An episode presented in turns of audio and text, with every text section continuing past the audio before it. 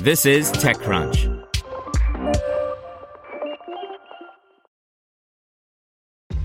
This episode is brought to you by ShipStation. You know, some things take a lot of work, like sending little robots to far off distant planets. And just as that's challenging, so too is running a successful e commerce business, especially when there's so much to do. So I want to introduce you all to ShipStation.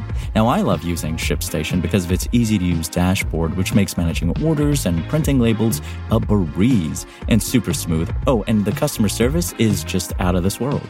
It's exactly what you need to help grow your business. Sign up for your free 60-day trial at shipstation.com slash technews. That's shipstation.com slash technews. This is TechCrunch. Apple releases torrent of updates and Wall Street yawns by Alex Wilhelm. Today's WWDC keynote from Apple covered a huge range of updates, from a new Mac OS to a refreshed Watch OS to a new iOS, better privacy controls, FaceTime updates, and even iCloud Plus. There was something for everyone in the laundry list of new code. Apple's keynote was essentially what happens when the big tech companies get huge. They have so many projects that they can't just detail a few items. They have to run down their entire parade of platforms, dropping packets of news concerning each.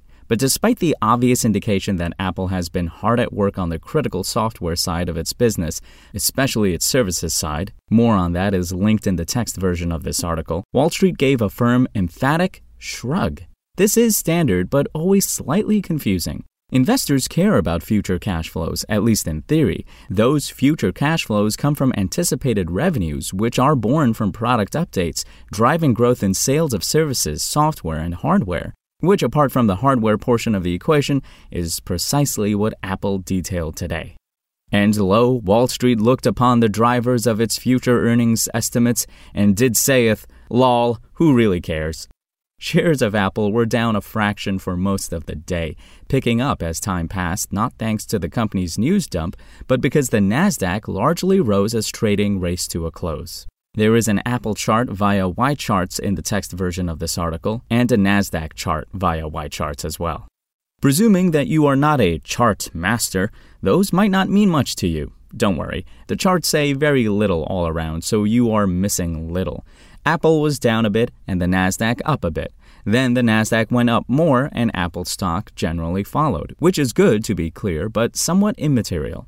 So, after yet another major Apple event that will help determine the health and popularity of every Apple platform, key drivers of lucrative hardware sales, the markets are betting that all their prior work estimating the true and correct value of Apple was dead on and that there is no need for any sort of up or down change. That, or Apple is so big now that investors are simply betting it will grow in keeping with GDP, which would be a funny diss. Regardless, more from the Apple event is linked in the text version of this article in case you are behind. Spoken Layer. Want to learn how you can make smarter decisions with your money? Well, I've got the podcast for you. I'm Sean Pyles, and I host NerdWallet's Smart Money Podcast. Our show features our team of nerds, personal finance experts in credit cards, banking, investing, and more. And they'll help you make the most of your money while cutting through the clutter and misinformation in today's world of personal finance. You'll get clarity on strategies to help you build your wealth, invest wisely, shop for financial products, and plan for major life events. Listen to NerdWallet's Smart Money Podcast wherever you get your podcasts.